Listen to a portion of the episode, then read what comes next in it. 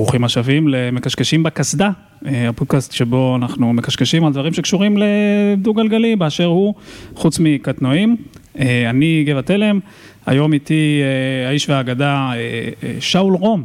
שאול, אני אתן לך להציג את עצמך, כי אתה עושה כל כך הרבה דברים, שאני אני לא רוצה להחסיר משהו, אז אתה מוזמן.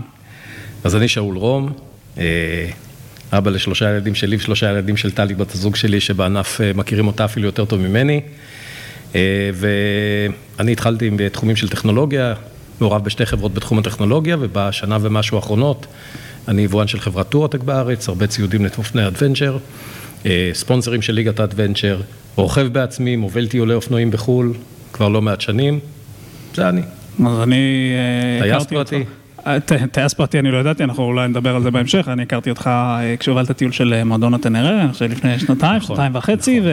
בגלגולים הקודמים אני השתתפתי בהובלות של מועדון הטנרה. מאז שמרנו על קשר, וזו הזדמנות מצוינת, כי אנחנו עכשיו בחודש אפריל, פסח, אנשים מתחילים לתכנן טיולים, אנחנו התכנסנו כאן כדי לדבר על טיולים בחול, על מה צריך לדעת, אבל...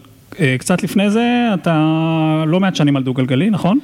ספר לנו קצת מאיפה זה התחיל. האמת שהשתעשעתי קצת עם דו-גלגלי כשהייתי צעיר, בתור ילד, נער, הייתי לוקח לחברים שלי ג'ילרות וכל מיני כאלה טוסטוסים למיניהן. אחרי זה היה לי בבית איזה טוסטוס כזה שחברה נתנה לי, והתחלתי לרכב ברצינות לפני שתים עשרה שנים בערך,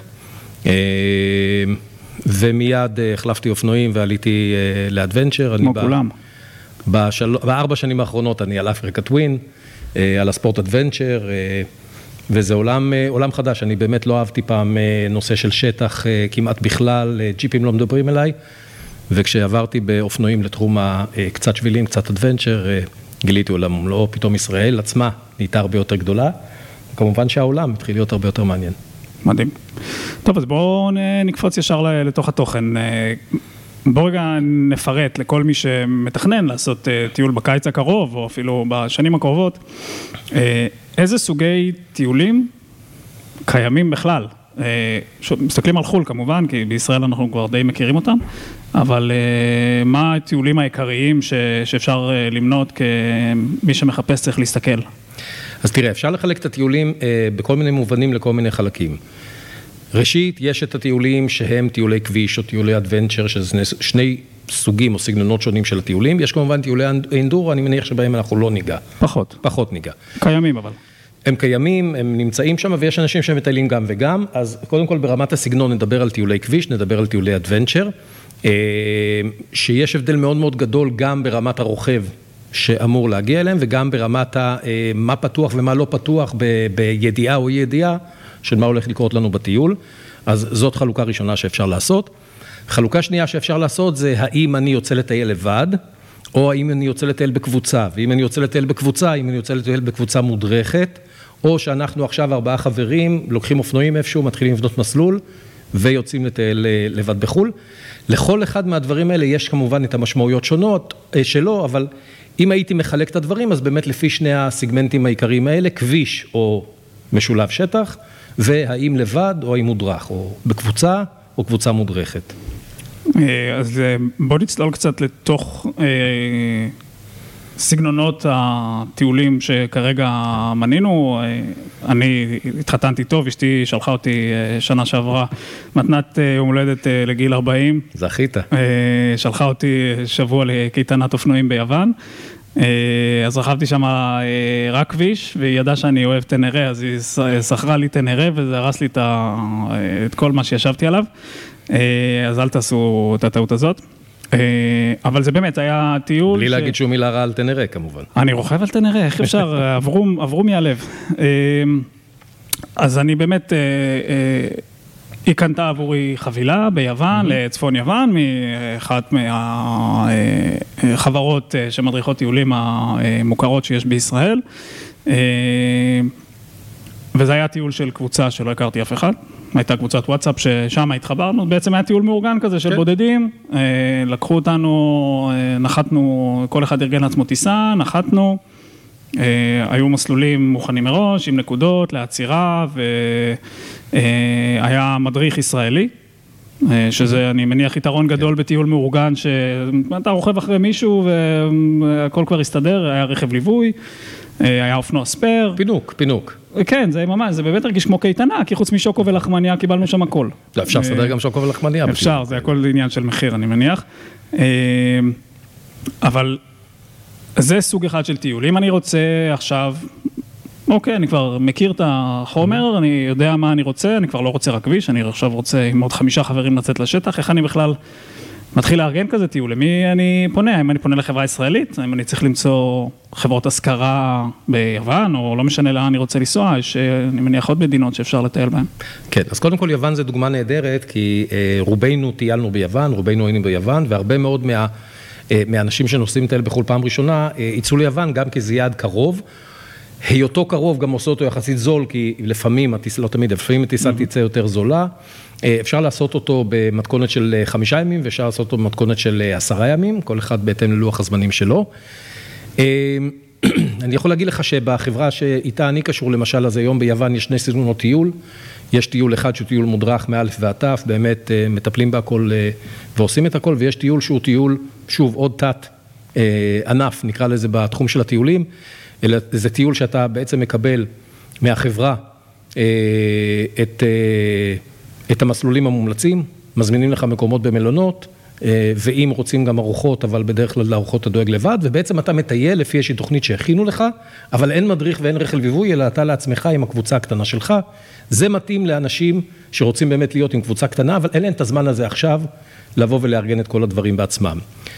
כמובן שיש את הטיול המלא עם מדריך ועם רכב ליווי, ואז כמו שאמרת, זה טיול שהוא מאוד מאוד מפנק, מגיעים בו למקומות באמת שאולי לבד פחות ישלחו אותך, ולבד אולי גם פחות תגיע אליהם, כי לא תכיר אותם לפני זה, זה אחד היתרונות, אם נדבר על יתרונות של טיול עם ליווי ועם הדרכה, זה באמת זה שאני למשל, אחד הטיולים שאני מוביל לזה מרוקו, אני במרוקו הייתי כבר שש פעמים, ועשיתי אותם מכל מיני כיוונים שונים, ובאיסלנד הייתי פעמיים, וזה מקומות שתגיע אליהם פעם ראשונה, היה לך נורא קשה למצוא את, ה, את ההיילייטים הקטנים האלה, אלה אם כן תגיע במקרה או כי שמעת משהו, ולא תמיד תרגיש מספיק אה, בטוח להגיע לשם.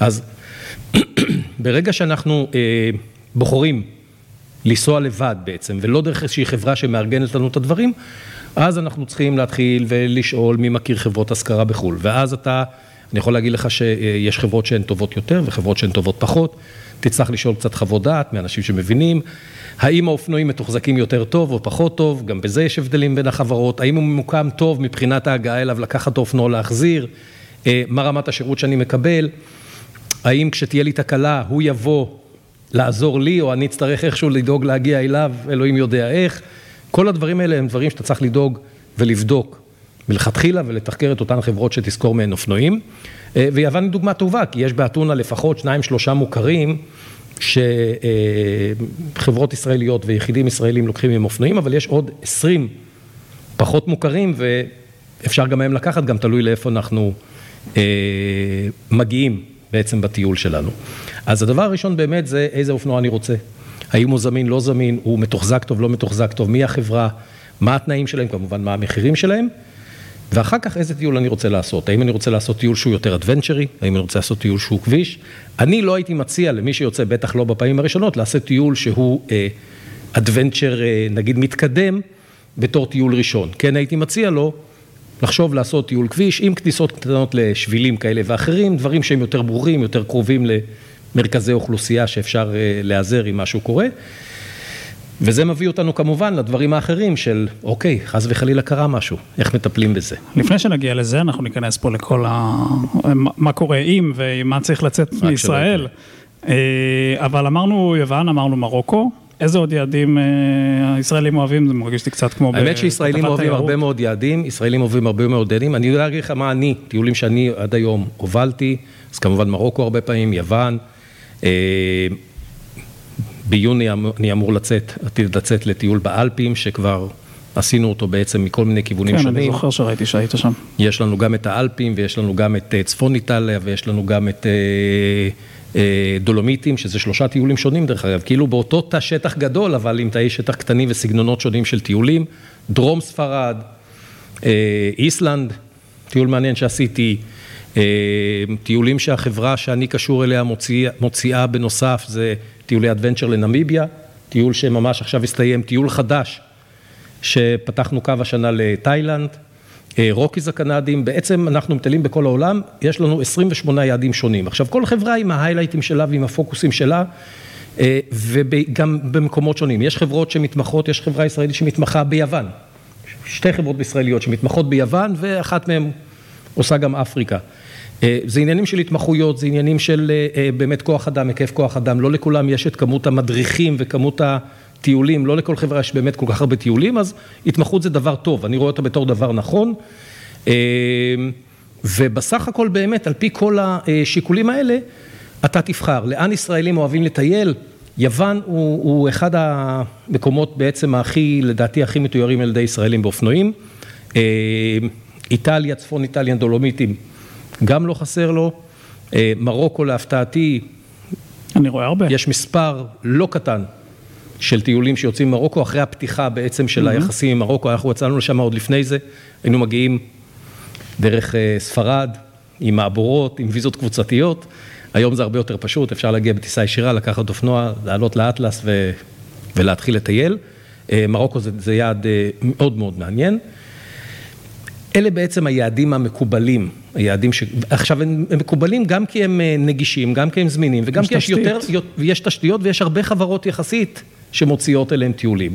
כשאני יוצאתי טיולים לאיסלנד, זה הסתכלו עליי כמו איזה חייזר, וטיול לאיסלנד הוא, הוא מהמם. אין היום טיולים לאיסלנד, אף אחד לא מוציא, חוץ ממה שאנחנו הוצאנו, אף אחד לא הוציא טיולים לאיסלנד. זה אתר מאוד מאוד פשוט זה, מבחינת זה רכיבה. או... איסלנד זה אתר... כביש שם זה לא כביש. אינ... זהו, איסלנד זה אתר בעייתי. כשאתה אומר כביש באיסלנד, חלקו זה אדוונצ'ר, אבל בשביל להיכנס לטבעים האדוונצ'רים היותר רציניים, אתה חייב מדריך מקומי. זה mm-hmm. עוד אחד מהדברים שצריך לזכור, שלא בכל מקום בעולם מותר לך. לקחת טיול בעצמך, או מותר לרכב בו לבד, בהיילנד של איסלנד, בשביל לרכב, אתה צריך לקחת מדריך מקומי, אחרת אף אחד לא ייתן לך אופנועים. ואני יכול להגיד לך שכשאני בדקתי בטיול האחרון, אז קצת לפני, חזר שם אחד הוותיקים, חזר שם טיול אדוונצ'ר כזה בהיילנד, שאלתי אותו כמה אנשים התחילו, הוא אמר לי שמונה, כמה סיימו, הוא אמר לי שלושה. וואו. אמרתי לו, מה עשית עם כל החמישה? הוא אומר, באמבולנס. וואו. אז זה אופי הטיול, צריכים לבל חמש, אינדורו, משהו כזה. בשביל באמת לגמור כזה טיול שם בהצלחה. אגב, איסלנד זה בכלל מקום מקסים, כי את האופנועים עשירים בשטח, באים לקחת אותה מתישהו, ואף אחד לא נוגע. תשמע, א', הטיול הבא שלי כנראה יהיה לאיסלנד, תגיד לי שאתה יוצא. דיברת פה על... סקרנו את כל המדינות, עכשיו אני פונה למאזינים והצופים בבית שרוצים לתכנן והם החליטו כבר, רוצים, רוצים כביש או רוצים אדוונצ'ר או זה בסדר, כאילו כל אחד בהתאם למה שהוא אוהב. אבל איך באמת הם בודקים שהחברה שהם מתקשרים איתה היא חברה שלא סתם עושה פוסטים יפים בפייסבוק, אלא עומד מאחורי משהו קצת גם ברמת האמינות וגם ברמת הבטיחות וכל מה שקשור למסביב. איך בכלל בודקים? כי הכל נראה יפה בתמונות. אז, אז באמת הכל נראה יפה בתמונות וצריך הרבה הרבה לחטט ולשאול, לקבל חוות. קודם כל להיכנס לאתרי האינטרנט, לראות, להתרשם ממגוון הטיולים. מכמה פעמים חזרו על אותו טיול בעצם, טיול ליוון של חברה X, חברה Y, כמה פעמים אותו מוביל עשה את הטיול הזה, כמה פעמים מוביל אחר עשה את הטיול, או החברה עשתה את הטיול. יש לזה משמעויות. הדבר השני זה כמובן לשאול חברים, לקבל המלצות מחברים. אני חושב שבסך הכל יש לנו פה רוכבים שיוצאים הרבה מאוד לטיולים בחול, חלקם יוצאים לבד, אבל הרוב המכריע יוצא לטיולים מודרכים, ואני חושב שאפשר על ידי כמה שאלות פשוטות בקבוצות שונות בפייסבוק או, או ברשת, אפשר לקבל חוות דעת מאוד מאוד טובות, אם זה לקבוצה חברה א' או חברה ב'. אני חושב שיש גם ריוויואים, אם זה בגוגל או אם זה בטלפון, טריפ אדוויזור, בכל מיני מקומות אחרים, mm-hmm. יש לא מעט ריוויואים גם על חברות של טיולי אופנועים לחול, והכי חשוב לדעתי, זה ללכת עם חברת טיולים, שזאת ההתמחות שלה. שההתמחות שלה זה להוציא קבוצות של אופנועים לחול, ולא רגע אחד מוציאים קבוצה אחת, ורגע אחד קבוצה מסגנון אחר, ורגע אחד מסגנון שלישי. וזהו, ואני חושב שהרבה מאוד uh, מפה לאוזן, הרבה מאוד uh, להקשיב ולשמוע, ואפילו לא להתבייש לבקש. אני חושב שאשתי עשתה חתיכת סקר שוק, שהיא... אחרי זה אמרה לי, אתה מכיר את החברה הזאת? אתה מכיר את החברה הזאת? אמרתי לה, לא, מה את רוצה? ואז הבנתי כאילו שהיא בכלל... אז היא עשתה עבודה. Uh, עשתה עבודה uh, מאוד רצינית. אז מצאנו את היעד, מצאנו את סוג הטיול, מצאנו את החברה. מה, עם מה אני צריך לצאת מהארץ? היה לי צ'קליסט כזה של תביא ביטוחים, תביא רישיונות, תביא זה, יש איזושהי תורה מסודרת לדבר הזה? אז קודם כל גם פה זה כמובן שונה בין האם אני הולך לטיול לבד, ואז אני צריך לחשוב על כל הדברים לבד, או בין אם אני הולך טיול עם חברה, ואז החברה אומרת, אתה צריך לבוא עם א' ב' ג' ומה שאני מכסה הוא X ומה שאני לא מכסה הוא Z. אז נחזור רגע שאלה אחת אחורה, אחד הדברים המרכזיים לבדוק מעבר למחיר זה גם מה המחיר כולל, או יותר נכון מה המחיר לא כולל. לא כל חברה תרשום לך מה המחיר לא כולל. תרשום כלול, כלול, כלול, כלול, כלול. כל השאר עליך. עכשיו בוא נחשוב מה לא רשמו. ויש חברות אחרות שירשמו הכל כלול חוץ מי, א', ב', ג', ד' לפעמים. אז הדברים האלה הם חשובים, ובאמת נכון יהיה לעשות את הבדיקה הזאת גם לפי הפרמטר הזה. כאשר אנחנו יוצאים לבד, נצטרך לחשוב על כל הדברים. כאשר אנחנו יוצאים בקבוצה, אז יש תדרוך מסודר מאוד. אני יכול להגיד לך שפה, במקום הזה שאנחנו חושבים עכשיו, היה אירוע, הסברה, למועדון בי אם דאבליו לקראת איזשהו טיול שאמור להיות בספטמבר, והחברה שהציגה את זה פה, אני פשוט נותן את המקום כאכסניה, כי אנחנו הרי, כמו שאתה יודע, מטרתנו היא להיות לטובת הרוכבים ולטובת הקהילה, אז אנחנו גם נותנים, לא לוקחים על זה תשלום ולא שום דבר, ובעצם היה פה כנס הסברה למועדון בי אם דאבליו, שטח, ואחד הדברים שהיו, זה מצגת שאומרת, גם מה הטיול כולל, ובעיקר מה הטיול לא כולל, מה צריך לצפות מעבר למה שקשור, גם מבחינת עלויות, כי דלק למשל, בדרך כלל דלק לא כלול בטיול, אבל כמה יעלה לי דלק? כמה אני צריך להביא בשביל בזבוזים? כבישי אגרה, כן כלול, לא כלול, כמה פחות או יותר צפוי שיהיה לי, יוון זה מקום קלאסי לחלק מהדברים, אבל דרום ספרד אולי זה מקום אפילו יותר מעניין, מבחינת האגרות, יש מקומות שבספרד אתה עוצר כל חמש דקות, ומשלם איזושהי אגרה, או באיטליה, כל חמש דקות לפעמים יש לך אגרה. כלול, לא כלול. כניסה לאתרים. הלכנו עכשיו, הגענו עכשיו, לא יודע מה, באלפים לגרוס גלוקנר. כניסה לגרוס גלוקנר, כלולה או לא כלולה בטיול. חשוב מאוד לבדוק את הדברים האלה, וכל יעד, כמובן, עם הדברים שלו. אתה לא תדע את זה לפעמים לפני שתצא, אבל מאוד מאוד חשוב לדעת מה לא כלול. כי אם כניסה לגרוס גלוקנר לא כלול, אז יגידו לך, כניסה לאתרים לא כלולה. אז צריך לדעת את זה. ואם אני מסתכל רגע על דברים שצריך להכין מראש לפני הטיסה, הציעו לי ביטוח, אמרו לי יש או. גם ביטול השתתפות נכון, עצמית למקרה אז תאונה, היה רישיון בינלאומי שהלכתי לאופטיקה אלפרים. יפה, אז בעצם יש כמה דברים שאתה מטפל בהם לבד, או מטפל באמצעות סוכן שחברת הטיולים מארגנת לך, אחד מהם זה נושא של כרטיסי טיסה. אנחנו כולנו נוסעים לאותו טיול, אבל לא לכולנו בא לטוס אותו דבר. נכון. אני רוצה לטוס קצת לפני, כי יש לי פגישה, אתה רוצה לחזור קצת אחרי, כי יש לך פגישה. אנחנו, אני חושב שזה נכון יהיה שכל אחד יגיד, אני רוצה לטפל בכרטיס לבד, או אני רוצה שאתם תטפלו בכרטיס, או אני רוצה שתטפלו לי בכרטיס, אבל תוציאו אותי יומיים לפני, כי בא לי לנוח לפני, ויום אחרי, כי בא לי לנוח אחרי. גם האפשרות הזאת היא קיימת, וחברה רצינית באמת יודעת לתת את התמיכה הזאת, כי היא עובדת עם משרד נסיעות רציני, ולא מזמינה כרטיסים סתם באינטרנט. יש לזה חשיבות מאוד גדולה, גם אם יש חס וחלילה קורונה או מגפה אחרת, או אירוע אחר שמחייב עכשיו, חס וחלילה הטסה בחזרה, או, או סתם שינוי של תאריכים, או משהו בסגנון הזה, אז ברגע שיש סוכן שמטפל, הדברים נהיים הרבה יותר פשוטים, בין אם אתה נוסע לבד, בין אם אתה נוסע בקבוצה, ובקבוצה במיוחד יש לזה משמעות, כי אתה מקבל את הכל בהתאמה גם לקבוצה שאיתה אתה נוסע. זה דבר אחד. הדבר השני הוא כמובן ביטוחים. יש ביטוחי נסיעה לחול, וגם פה כל אחד אי אפשר להגיד כמה יעלה למשל הביטוח, כי כל אחד עם ההגבלות שלו, אחד לוקח תרופות, אחד לא לוקח תרופות, אחד יש לו מחלה X, אחד אין לו מחלה X. ולכן, כן, כל אחד צריך לטפל בזה לבד, אבל חברה רצינית לא שולחת אותך עכשיו לטפל בזה לבד מול חברות הביטוח, אלא אומרת, אוקיי, יש לנו סוכן שאנחנו עובדים איתו, אתה רוצה לטפל בזה לבד, אבל אם אתה רוצה, זה הסוכן, דבר איתו, הוא יסדר לך את כל מה שצריך. הרבה פעמים זה מוכיח את עצמו, אני יכול להגיד לך שגם חס וחלילה כשקורה משהו בשטח, כשיש כזה סוכן, אז פתאום יש לך מישהו בארץ שעוזר לך לתפעל את הדברים ולסדר את הדברים. אז יש את הנושא של השתתפות עצמית, או ביטוח על, על האופנוע עצמו שאתה סוחר. ביטוח על עצמו, כן, זה ה... ברוב המקרים כאשר אתה סוחר אופנוע בחול, האופנוע מבוטח מפני קטסטרופות, ובדרך כלל תהיה השתתפות עצמית של בין אלף וחמש מאות ל-אלף, אתה יודע מה, ל-אלפיים יורו, אם זה באירופה או דולר, לא משנה איפה זה. שהיא בעצם משהו שאתה צריך לשלם אותו לחברת, לחברת ההשכרה, אם עכשיו קרה משהו. כן. זאת אומרת, אתה עכשיו נסעת באיזשהו שביל, נפלת, נשבר לך, נשברה לך מראה, יש איזה מאה מאתיים יורו שתצטרך לשלם לחברת ההשכרה. יש חברות ביטוח שבין שאר הכיסויים שלהם נותנות לך גם את הכיסוי הזה, של כיסוי ביטול השתתפות עצמית בעצם. הוא מוגבל בדרך כלל עד סדר גודל של אלף וחמש מאות דולר, אבל בינינו רוב הנזקים יהיו נזקים כאלה של בין חמישים ל-חמש מאות או שמונה מאות דולר או יורו. לפעמים יהיו קצת יותר, אבל אז האירוע כבר הוא אירוע מסוג אחר. כך שבעצם אתה משלם בחברת ההשכרה את ההשתתפות העצמית, מגיע לארץ, שולח את הניירת במייל או דרך הפורטל של החברת ביטוח. מניסיוני, והיו לי כמה פעמים כאלה, שבועיים שלושה קיבלת את הכסף. השתתפות עצמית הופכת להיות אפס. כי ביטחת אותה בסדר גודל של עשרה, חמישה עשר יורו ליום טיול, משהו בסגנון הזה, וחסכת את הסיכון. נסעת הרבה יותר שקט ברמה הזאת. ויש נפילות, גם בטיול כביש שהיו נפילות, פתאום נפל האופנוע על הצד, כי הרגלית, פתאום הרוכב לא הגיע עם הרגל הנכונה. פתאום הרוכב שם אותו בשיפוע הפוך, ולא שם אותו בהילוך, והלך, והאופנוע רדף אחריו. בטח שזה אופנוע שאתם לא רוכבים איתו ביום. היה לי באלפים אירוע כזה, שיצר אחרי זה עיכוב של כמה שעות בהגעה, עם נזילת שמן מהמכסה של השסתומים של ה-בי אם דאבליו. אירוע, אירוע.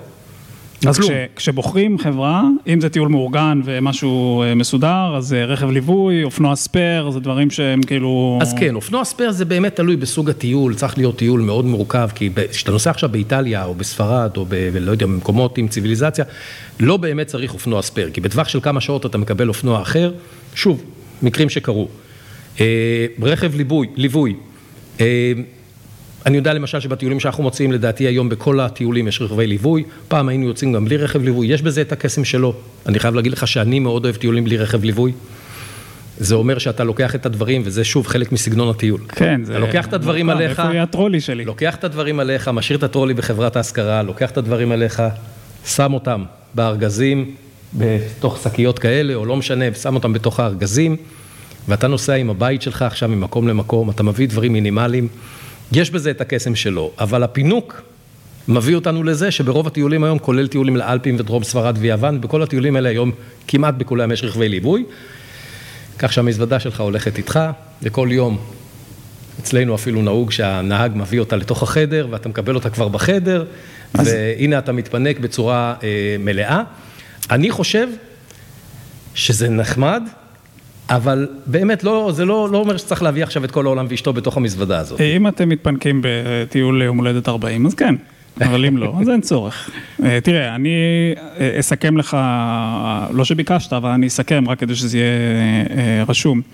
את החוויה שלי לצפון יוון, יצאנו מאתונה, טיסות אני הזמנתי לבד, אשתי שילמה מראש על השכרה של תנרה לחמישה ימים, ביטוחים, רישיון רכב לחול, הכל אני עשיתי, השתתפות עצמית, כסדה למטוס, זה אני חושב שהשאלה ששואלים, כסדה למטוס, למטוס, למטוס. האם חברה X מאפשרת לעלות, אתה יודע מה, תכף ניתן על זה מילה, תכף ניתן על זה מילה. אני הבנתי כבר שאם אתה שואל, יגידו לך לא, אבל אז אתה בכל מקרה יכול לעלות, עדיף לא לשאול לפעמים. אבל שילמנו טיפים למוביל, ושילמנו טיפים, סליחה, לא למוביל, לסבל שהיה איתנו, שסחב לנו את המזוודות כל יום פרק ומיס, והיה בחור מקסים, שילמנו טיפים במסעדות, שילמנו את המסעדות, ארוחות צהריים, כי רק ארוחות בוקר היו כלולות, כבישי אגרה, יש, יש לא מעט תוספות מסביב שצריך להתחשב, כאילו שזה סדר גודל של עוד איזה חמש מאות יורו עם כל ה-מאתיים, שלוש מאות. אז שוב זה תלוי מה כלול ומה לא כלול בהתאם לחברה שיטת הנוסע, כי למשל בטיולים שלנו ארוחות ערב כן כלולות, רק הנשנושים של הצהריים לא כלולים, אז לכן אני אומר, יש הבדלים קטנים בין החברות, מעבר לכסף, הכסף אתה ברור שיש הבדל, אבל יש הבדל בתחולה בין החברות, כן כבישי אגרה, לא כבישי אגרה, כן דלק, לא דלק, כן טיסה, לא טיסה, וכן, כמו שאתה אומר, כל הדברים האחרים. אני רוצה רגע להתייחס לנושא הזה של הכסדה ודברים אחרים. אחד הדברים שהכי מבאסים שיכולים לקרות למישהו כשיוצא לטיול אופנועים בחול, זה שהוא הגיע עכשיו לחול, ולא תמיד אנחנו מגיעים ערב לפני, לפעמים אנחנו מגיעים בבוקר וישר הולכים לקחת אופנועים, ולא הגיע הציוד שלו. לא הגיע הציוד. הזכרנו איסלנד, באיסלנד היה לי בחור שלא הגיעה המזוודה שלו ולא היה לו כלום. לך תחפש כסדה באיסלנד. ולך תמצא כסדה, והוא בחור גדול, ולך תמצא מעיל במידה שלו ומכנס במידה שלו ומיגונים ומגפיים וכל הדברים האלה. חלק מהדברים מצאנו, חלק מהדברים הילתרנו, והמזוודה שלו הגיעה אחרי ארבעה ימים לאיזשהו מקום, שהטסנו את זה מרקבק משדה התעופה, הטסנו את זה לשמה, וזה כמו בסרטים, אני באתי עם הקבוצה, עם האופנועים, והרכב ליווי במקביל, ובאותו רגע אתה רואה את המטוס מגיע מלמעלה, כי אין הרי הרבה רכבים, ואין הרבה אופנועים בטח, ואין הרבה מטוסים באיסלנד. ואתה רואה איך הכל מתנגן והכל מתחבר ומתוזמן לאותה שנייה שהמטוס נוחת ואופסום מקבל את המזוודה שלו ונהיה בן אדם אה, מאושר. אז כסדה תמיד, תמיד, תמיד, תמיד ביד, לא על הראש, ביד, עולים איתה למטוס, אין עם זה בעיה. אם יש הגבלה של כמות התיקים, אז יכולים להיות מקרים שישאלו אתכם, אבל זה, זה פה, זה שם, תקשרו אותה לתיק, בדרך כלל זה בסדר. יש, יש מצב, תלוי ביד הנסיעה, ואם יש קונקשנים, שההמלצה שלנו תהיה, חבר'ה, מעיל עליכם. אני גם לקחתי את המעיל איתי. מעיל עליכם, כי ברגע שיש לך מעיל וכסדה, ברגע שיש לך מעיל וכסדה, אז כבר אתה יכול להתחיל טיול. כן. נכון, הנעליים לא אופטימליות, מקסימום תקנה נעליים ב-מאה יורו, לא יודע, נעליים, mm-hmm. רק בשביל להתחיל איתם עד שיגיע הציוד. אני יכול להגיד לך שיש מקרים שאני רוח... יוצא לטיול, המעיל עליי במטוס, הכסדה קשורה לי לתיק שאיתו אני מסתובב, ואני מגפה רכיבה.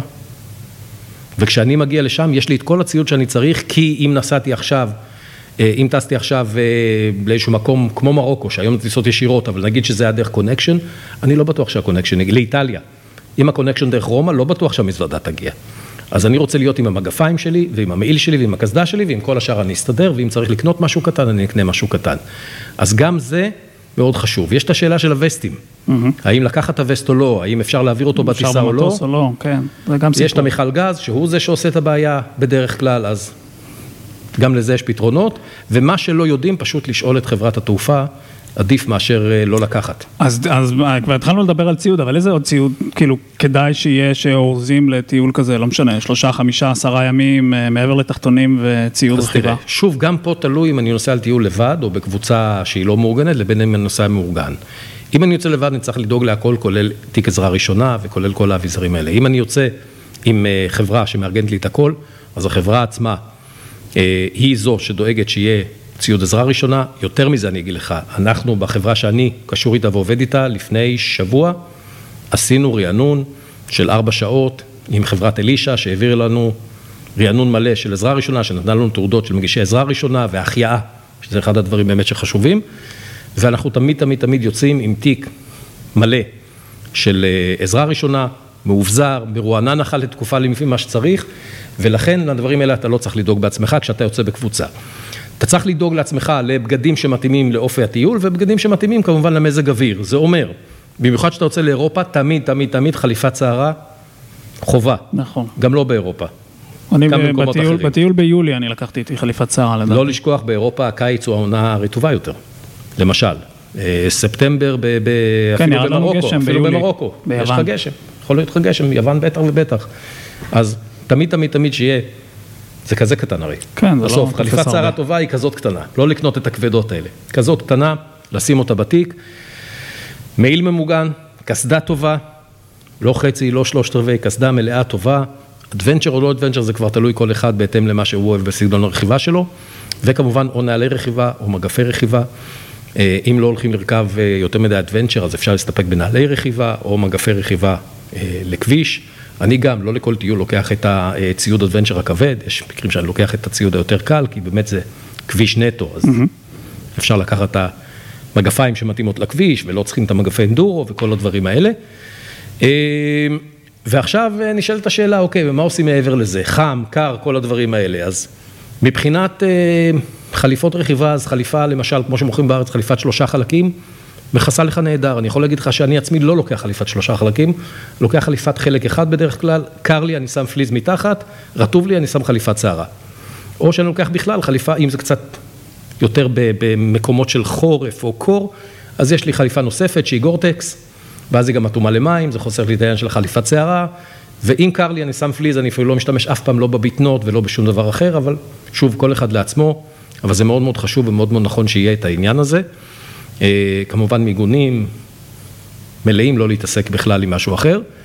מבחינת ביגוד, פה נשאלת השאלה, האם אני לוקח ביגוד עכשיו לכל יום, או אני לא לוקח לכל יום. אז אני חושב שחשוב לזכור שאנחנו קודם כל רוב הזמן על האופנועים, ותמיד שנהיה על האופנוע נהיה עם אותם בגדים. אז לפני זה, יש, מתחת יש לי את החולצת ריקו או תחתון, אז אני צריך תחתון או חולצת ריקו. אני אישית, יש לי שיטה שבה אני סופר עד שלוש. כל מה שמעבר לשלוש לא נכנס למזוודה, גם כשאני נוסע למקומות יותר רחוקים, גם כשאני נוסע למקומות יותר משמעותיים, חמים או קרים, יש לי שלושה זוגות גרביים, שלושה זוגות תחתונים, שלוש חולצות ריקו, יש עוד פליז וכמה דברים קטנים אחרים, אבל, וכמובן כלי רחצה מתאימים, אבל זה מה שאני סופר, ואם אני צריך עכשיו לחבס, אז אני מחבס בערב, ואם זה בזמנים שיש תנורי חימום, זה מתייבש לתנור חימום בערב, בלילה, ואם זה בזמנים אחרים, אז זה מתייבש תוך כדי הדרך של היום למחרת, ולא לשכוח שיש לנו גם רכב ליווי ברוב הטיולים האלה, אז אפשר גם לשים ברכב ליווי. יש מקרים כמו מרוקו למשל, שיש לנו לפחות פעם, בעצם פעמיים, עצירה ליומיים, שהיא נכונה מבחינת הרכיבה, מבחינת החוויה, מבחינת ההחלה של טיול של ארבעה עשר ימים, שמתוכו זה אחד עשר ימי רכיבה. וואו. יש יומיים שאנחנו ישנים באותו מלון, אפשר לתת כביסה, אז גם את הדברים האלה צריך לדעת ולקבל מאותה חברה שמוציאה את הטיול, באותה הרצאה, באותו מפגש הכנה, הפרטים האלה בדרך כלל ינתנו, ואם לא, אז אפשר לשאול אותם, האם יהיה מקום לחבש, לא יהיה מקום לחבש, אלה הדברים שאפשר, שאפשר לשאול לפני שיוצאים. נכון, אבל לא להמיס יותר מדי בגדים, לזכור שגם לטיול של כמעט שבועיים, אפשר להסתפק במכנס ג'ינס אחד, כי אנחנו רוב הזמן עם מכנס רכיבה, אלא אם כן אתה רוכב עם ג'ינס, ואז אתה צריך מיגונים עליו, אז אולי אתה צריך עוד אחד או שניים, ותחתונים אפשר לחבש, וטריקויים. נורא פשוט להחליף, וגם לחבש כשצריך, וגרביים, שוב, קונים גרביים שמתאימות לאדוונצ'ר, שמחזיקות שלושה ארבעה ימים בלי לחבש אותם, אנטי-בקטריאליות וכו', והנה סגרנו בשני זוגות גרביים את כל הטיול. טוב, הגענו לשאלת השאלות, מה סדרי הגודל של מחירים, בוא נגיד אם זה בין טיול מודרך של חמישה ימים ביוון, לבין משהו שאתה מדבר כמו שבועיים במרוקו, או כמה ימים באיסלנד? אז אני חושב ששוב, זה גם תלוי בסגנון הטיול, ובאמת אם הוא אדוונצ'ר או לא אדוונצ'ר, כל מיני דברים אחרים, אבל אני חושב שאם נגיד שאיפשהו סביב ה-אלפיים יורו, אלפיים דולר, אלפיים יורו, משהו התחלתי לטיול, אם זה ביוון, או דרום ספרד, או אפילו צפון איטליה, אלפים, משהו כזה של באמת ארבעה עד חמישה ימים עד אלפיים יורו, סדר גודל סביב ה-אלפיים יורו, שוב תלוי בתחולה, אני חושב שהוא מחיר סביר שאפשר להסתדר איתו, והמחירים הולכים ועולים גם ככל שאנחנו הולכים ליעד קצת יותר אקזוטי, וגם ככל שאנחנו מעריכים את הימים. טיול למרוקו, אני אמנם לא מתעסק במחירות של טיולים, נדמה לי סדר גודל של שלושת אלפים ושבע מאות, שלושת אלפים ושמונה מאות דולר או יורו, סדר גודל גם משתנה בין החברות, חלק זה יהיה מעל ארבעת אלפים, חלק קצת לתחת ל-ארבעת אלפים. טיול לרוקיז הקנדים, הוא כבר עולה יותר, אם אני לא טועה, משהו כמו ארבעת אלפים וחמש מאות דולר או חמשת אלפים דולר, איסלנד זה חמשת אלפים יורו, אלה סדרי הגודל של המחירים, אז כל מה שנע בין, צורך העניין, פלוס מינוס אלפיים עד פלוס מינוס חמשת אלפים הוא נכון בטיולים שהם טיולים מקובלים. אחד הדברים שלא דיברנו עליהם זה מישהו שעכשיו מחליט שהוא רוכב לבד או בזוג או בשלישייה ויוצא עכשיו לשלושה חודשים. זה הנושא שאנחנו נגיע אליו לדעתי, אבל לפני שנגיע אליו, אם נגיע אליו, דיברנו על טיולים מאורגנים, מחירים פחות או יותר גם אפשר למצוא באינטרנט, כן? זה לא כזה בעיה לחפש, הכל כבר מפורסם. תמיד תבדקו מה לא כלול. בואו נדבר רגע על מישהו שרוצה, או קבוצה אפילו, שרוצה לצאת לבד, אבל נגיד ליעד קרוב, אפילו לשלוח את האופנוע, שזה אפשרות שהיא קיימת. איך זה קורה הדבר הזה? אז אם נדבר למשל על יוון, או אפילו נדבר על איטליה, יש אפשרות להעביר עם מעבורת, עם אונייה. יש אפשרות להעביר עם אונייה את האופנועים ליוון, ויש אפשרות להעביר אותם אחר כך מיוון לאיטליה, אם זה לברי או מקומות אחרים, וגם כשעושים את החזרה אפשר לעשות את זה באותה צורה, ויש אפשרות ללכת ליוון, להעביר את האופנוע ליוון, ומיוון להתחיל דרך אלבניה או להמשיך את הדרך הזאת, וכל אחד בהתאם לטיול ולזמן שיש לו. יש לא מעט אנשים בארץ שכבר עשו את החוויה הזאת, שכבר היו לפחות מספר חודשים בחול, אני אישית מכיר גם מישהו ש... בדיוק היה לנו בשבוע שעבר איזשהו אירוע של החברה, אמרו לי, אתה הכי ותיק חוץ ממנו, והוא פה הפרש. זה רק אומר עליי משהו. אבל הוא הקיף את העולם, דורון קדמיאל, איש מדהים, הוא הקיף את העולם ב-שלושה עשר חודשים, משהו כזה, אחרי שהוא פרש מצה"ל, שזו חוויה מעניינת, ובעצם אתה יוצא מהאופנוע, מפה, אתה מביא אותו לנמל חיפה, יש לפחות שתי חברות, אם זה מנו, אם זה חברה אחרת היום, שאתה באמצעותן מעביר את האופנוע, יש לך קצת תהליכים במחס, לא מורכבים מדי. לא, אין פה משרד התחבורה וכאלה? כאילו זה רק... לא, זה רק עניינים של מחסים, דברים, לא תשלום, אלא יותר פרוצדורה והגרה קטנה. אתה מגיע לשם, שם אתה בעצם צריך לעשות את הביטוח המקומי, ולשחרר את האופנוע בנמל, אם זה בפיראוס, או לא משנה כרגע איפה שזה יהיה, אתה פשוט יוצא לרכב.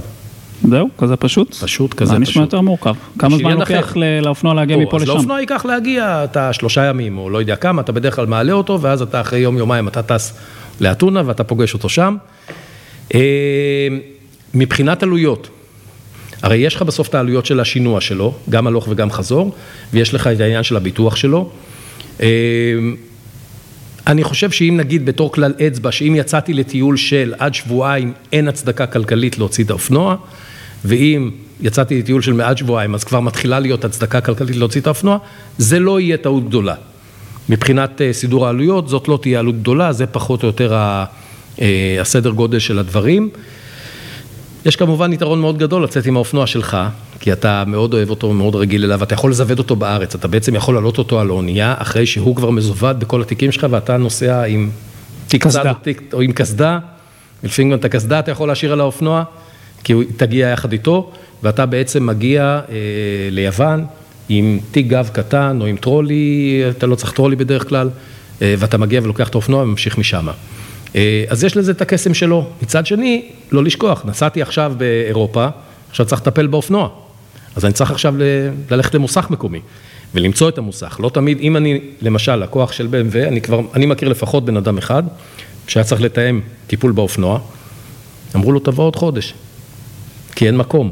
הוא נסע, נדמה לי, מגרמניה לדנמרק, או ההפך, או מדנמרק לגרמניה, בשביל לאתר מקום שיסכימו לקבל אותו השבוע לטיפול באופנוע. וואו. אז גם לזה יש משמעות. אני לא חושב על זה שאתה נוסע פה בארץ, אתה אומר, יהיה טיפול, יש לי פה מוסך, בי אם דאבליו, הונדה, אלכסים, נדב, דוקטור סייקל, יש, יש איפה לטפל. כשאתה בחול, זה לא עובד ככה. כשאתה בחול, אתה צריך לתאם תור מראש. בטח ובטח אם אתה באירופה. הדברים האלה לפעמים יכולים קצת לשנות לך סדרים. כן, לא, צריך לקחת אותם בחשבון. וצריך לקחת אותם בחשבון, ופתאום אתה בתקלה. אני יודע, יש לי חבר שביוון, או אחד המדינות, פתאום הלך לו מצבר, עכשיו הלך תאתר מצבר. לא תמיד זה בעיה גדולה, אבל צריך להיות מודעים שצריך תעסק עם זה. או צמיגים, או לא משנה מה שזה לא יהיה. בזמן שאופנוע מוזכר, אז במקסימום אתה אומר לו, תשמע, לא מניע לי, תביא לי. עכשיו, אם אני יוצא לטייל בחול, או שאני רוצה לתכנן לעצמי מסלול, אתה כמדריך, במה משתמשים? מה, Waze עובד, או... איזה אפליקציות יש כדי לתכנן את הדברים האלה? אז תראה, כמובן ש... כמובן שהכי נוח להתחיל, זה בגוגל מפ הרגיל שכולנו מכירים. אני אישית גם בארץ מנווט עם הגוגל מפ ולא עם ה-Waze, אבל גם, אה... קודם כל, הניווט השוטף, Waze כמובן טוב ועובד בעולם. אה, אני עובד עם הגוגל מפ בדרך כלל. אני תמיד, אבל תמיד מכין לי גם אה, איזשהו בקאפ. אז קודם כל, אם עובדים עם הגוגל מפ, לזכור שצריך להוריד מפות אופליין, על מנת שכשאני מגיע לאזור שאין בו קליטת אינטרנט, mm-hmm. תמשיך להיות עם מפה. את המסלול אני לא אוכל לטעון, אם אין לי תקשורת אינטרנט, אבל אם אני כבר בדרך, ואני יודע לאן אני צריך להגיע, אז לפחות אני אוכל להמשיך לנווט. אז לפני שיוצאים מהארץ, כשיש חיבור וי-פיי, קודם כל להוריד מפות אופליין של האזורים. אני עצמי, אני עצמי גם עובד עם תוכנה נוספת, למשל שנקראת סיג'יק, שנותנת מפות אופליין, והיא תוכנה לא רעה בכלל, ובתוך הסיג'יק יש גם נגזרת של תוכנת משנה שאני קניתי אותם, שנקראת Sigic Travel, שבה אתה גם יכול לתכנן כל יום, ואת המסלול של כל יום, וכמה זמן זה ייקח, ושיהיה באתרים, כל מיני דברים כאלה. אז אני, כמי שמוביל טיולים, תמיד עושה לעצמי גיבויים, מה יקרה אם פתאום גוגל מפ לא עובד, או דברים אחרים, שלא לדבר על זה, שיש יעדים, כמו מרוקו למשל, שהזכרנו אותה, עד לפני שנתיים, אי אפשר היה לנווט בכלל עם גוגל מפ. לא היה עובד הניווט. סימולציה עובדת, יכול לקבוע נקודות, רק לא מנווט. התשובה של גוגל הייתה אז שאין לה מספיק אינפורמציה בשביל לנווט במרוקו. מלפני בערך שנה וחצי, שנתיים, כבר אפשר לנווט במרוקו עם גוגל מפ. אבל אני עשיתי טיולים במרוקו ללא גוגל מפ. עם תוכנה שנקראת סיג'יק, או יש תוכנות אחרות, לא משנה, כל אחד עם משהו יחפש באינטרנט וימצא שזה נוח לו וקל לו. חברות ההשכרה גם מציעות לפעמים, כאילו מכשירי ניווט כאלה, להוסיף על אופנוע? חברות ההשכרה מציעות שני דברים. שוב, תלוי איפה, אבל חברות ההשכרה, אם דיברת על יוון למשל, או איטליה, יצילו לך שני דברים. אחד, זה מכשיר ג'י פי אס כמובן. אם זה בי אם דאבליו, אז בכלל יש להם את המכשיר ג'י פי אס שיושב על ההריסה האורגינלית של בי אם דאבליו. מכשיר קסום, דרך אגב, אתה יכול כמובן לטעון לו מסלולים ולהכניס לו נקודות והכל. אני מודה שאחת הסיבות שאני לא קונה אופנוע בי אם דאבליו זה כי המכשיר הזה תסכל אותי, כי הג'י פי אס הזה שהסתובבתי איתו לא מעט בתקופות שהידודי מסתובב לבד בחול עם אופנועים, הוא ידע כל דבר עליי, כולל כמה פעמים נגעתי בידית הזאת וכמה פעמים ברגלית הזאת, ובאמת הוא ידע כל דבר עליי ואותי זה תסכל, אני לא אוהב דברים שהם כל כך מושלמים, אז זה הסיבה שאני לא קונה בי אם דאבליו, כי יש לו את כל הסנסינג הזה. אבל זה דבר אחד שהם יציעו. דבר שני שחלקם יציעו זה באמת התכנון של המסלול. זה יש להם המון המון ניסיון, הם יודעים פחות או יותר מה אנשים אוהבים, והם ייתנו לך הצעה למסלול. ובמיוחד אם תהיה איתם בקשר לפני זה, אני פעם שכרתי אופנוע מסוכנות של בי אם דאבליו באוסטריה, והוא הכניס אותי לאיזושהי תוכנה גרמנית, וישב איתי שעתיים למרות שזה היה יום ראשון, והוא לא היה אמור לעבוד ביום הזה, והוריד לי מסלולים של כל מיני מקומות ששאלתי אותו עליהם, ובנה לי תוכנית, כי הם מאוד מאוד נחמדים והם מאוד מאוד עוזרים, רק צריך לדעת לבקש את זה ובעדינות ולא לדרוש את זה בכוח, ורוב חברות ההשכרה המתקדמות ידעו לתת לכם המלצות למסלולים, או לפחות לנקודות והיילייטים, ובחלק מהמקרים אפילו תקבלו ממש מפה מסודרת עם המסלול, עם הנקודות, עם הרבה נקודות עניין בתוכו, בצורה מאוד מאוד ברורה. זה אינטרס של החברות, שתצאו בשלום, תחזרו בשלום ותהנו מהטיול, כן?